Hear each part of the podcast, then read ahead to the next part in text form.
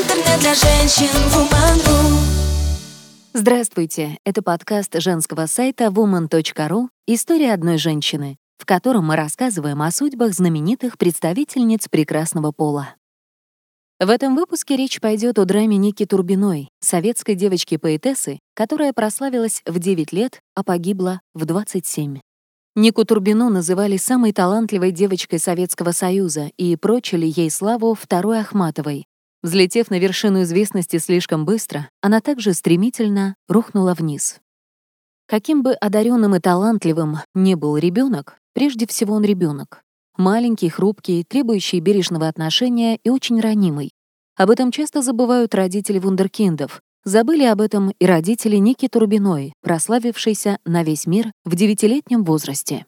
«Остановись на миг, смотри, забыли мы поднять с земли мечты о алых парусах, о сказках, ждущих нас в потьмах. Я по ступенькам, как по дням, сбегу к потерянным годам. Я детство на руки возьму и жизнь свою верну».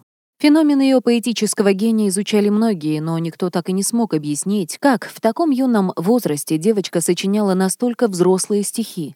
Поговаривали, что за нее это делали мама и бабушка, что они же придумали легенду, будто отцом Ники является Андрей Вознесенский, с которым у Майи Турбиной был короткий роман. Все это только слухи и предположения, правда же одна, полет ее жизни был недолгим и окончился трагически. Ника Турбина родилась 17 декабря 1974 года в Ялте. Ее мама, Майя, была художницей, бабушка Людмила Владимировна — осколком интеллигенции, а дедушка Анатолий Игнатьевич — писателем. Девочка с детства болела астмой и мало спала по ночам. В это время суток она любила подолгу стоять у окна или разговаривать со своим отражением в зеркале. Тогда к ней и пришел он — звук.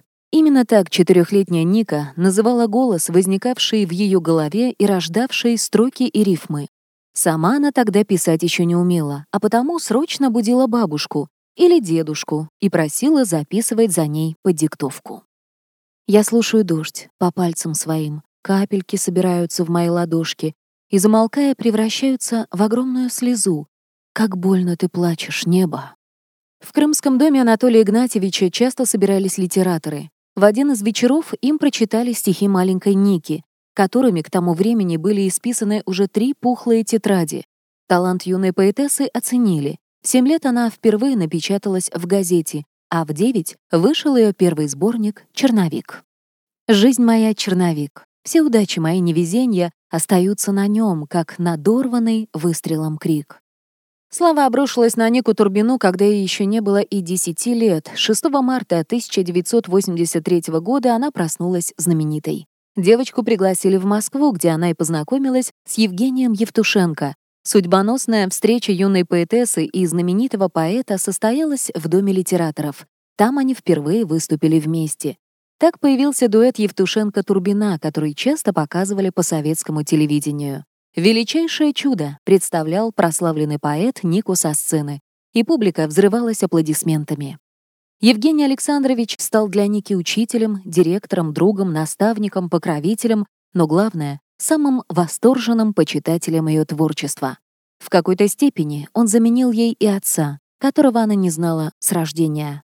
«Вы поводырь, а я слепой старик, вы проводник, я еду без билета». Несложно догадаться, что юная особа смотрела на мужчину с обожанием. «Буль, купи мне красивое белое платье и туфли. Я хочу поразить Евтушенко», — упрашивала она бабушку. Хрупкий подросток с прической а-ля Мирей Матьё, большими глазами и очаровательной родинкой над губой стала известна не только у себя на родине, но и за границей. Ей рукоплескали в Италии и США. С таким графиком об учебе можно было забыть, и 5-классница Турбина навсегда покинула ялтинскую школу, где когда-то училась и гимназистка Цветаева. В 1986-м, во время пребывания в Америке, Нику и ее бабушку 2 часа не выпускали из аэропорта, предлагая остаться в стране. Кто знает, согласись они тогда, все могло бы сложиться куда менее трагично. В том же году Турбина, которой исполнилось 12 лет, удостоилась престижной награды Венецианского «Золотого льва». До нее подобную премию получала лишь одна советская поэтесса — Анна Ахматова. Этот приз стал последним радостным событием в жизни нашей героини. Вскоре после триумфа с ней неожиданно перестал общаться Евтушенко. Никому не известны истинные причины их расставания. Но, по словам близкого друга поэтессы Альберта Бурыкина, связано это было с тем, что Ника повзрослела. Изменение было страшным, и я его понимаю. В общем, это был не просто протест с ее стороны, а мега-протест 13-летнего подростка. Бытует мнение, что Евгений Александрович понял, какую большую ошибку он совершил. Психологи предупреждали его, что столь стремительный и громкий успех способен сломать жизнь не то что ребенку, а даже взрослому, опытному человеку, и призывали по возможности ограничить выступление девочки и избавить ее от утомительных интервью. Но поэт лишь отмахивался. Родные Ники тоже не особо беспокоились о ее душевном здоровье, а она, меж тем, все сильнее нуждалась в их поддержке. От нее не только ушел покровитель и наставник, но и отвернулись журналисты. Чудо-ребенок вырос и стал уже не таким интересным. Следом начала терять интересы публика. В стране наступила перестройка, и всех куда больше интересовали цены на продукты, нежели стихи. Большие перемены произошли и в семье Турбиных. Майя Анатольевна познакомилась с мужчиной, вышла за него замуж и родила вторую дочь. «Только слышишь, не бросай меня одну. Превратятся все стихи мои в беду». Слова девочки не были услышаны. Все внимание мамы и бабушки было направлено на младшую Машу, и 13-летняя Ника решила уйти из дома. После оглушительного успеха девочка впервые осталась одна.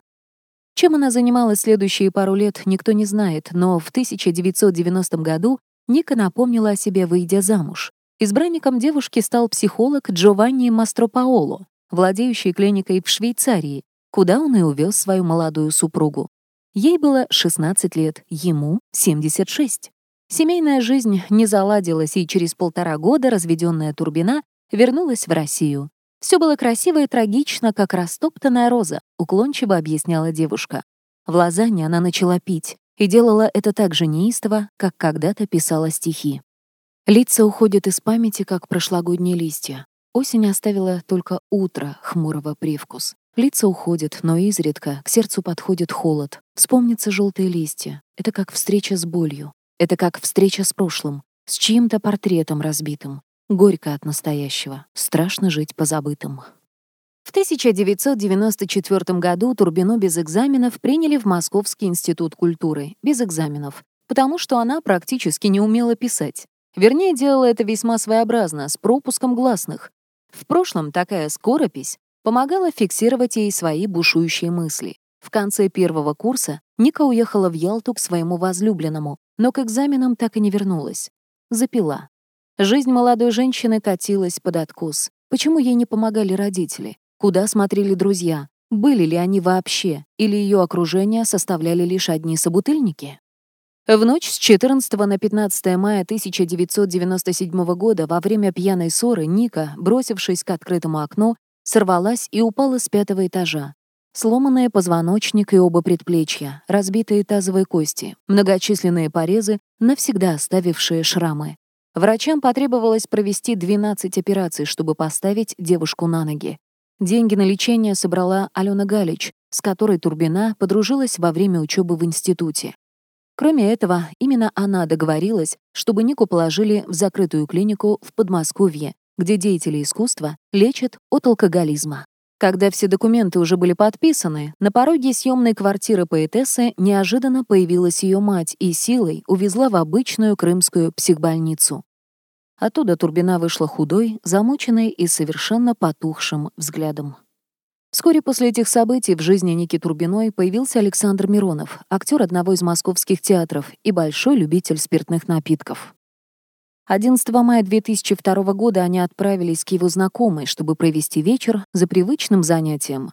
Когда алкоголь закончился, Саша со знакомой по имени Инна отправился в магазин, а Ника осталась их ждать, усевшись на подоконник.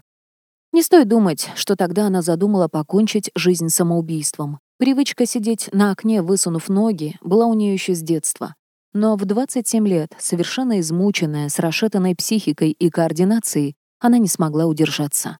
Поскользнувшись, Ника схватилась за раму, но не смогла висеть долго и сорвалась. Удар о землю был настолько сильным, что, по словам соседки, джинсы, в которые девушка была одета, разлетелись по швам. Дождь, ночь, разбитое окно. и осколки стекла застряли в воздухе, как листья, не подхваченные ветром. Вдруг звон. Точно так обрывается жизнь человека. Эти строки Турбина написала в 7-летнем возрасте. И как тут не поверить в слухи о том, что она обладала даром предвидения? Это подтверждают и слова ее бабушки. Ника предчувствовала свою смерть. Однажды она сказала: «Буль, я умру в 27 лет, хотя до этого буду десятки раз умирать». Как же легко потерять то, что имеешь. Еще несколько лет назад к ногам Ники Турбиной вся страна бросала цветы и громко аплодировала. В день ее похорон их принесла лишь Алена Галич, простившаяся с подругой в полной тишине. О, как мы редко говорим друг другу надежные и нужные слова. Поэтому найти так трудно друга, поэтому одна. Так хочется дарить цветы. Считаю потно мелочь, как хочется поджечь мосты и позабыть, что надо делать. Читайте больше интересных материалов на сайте woman.ru. Интернет для женщин woman.ru.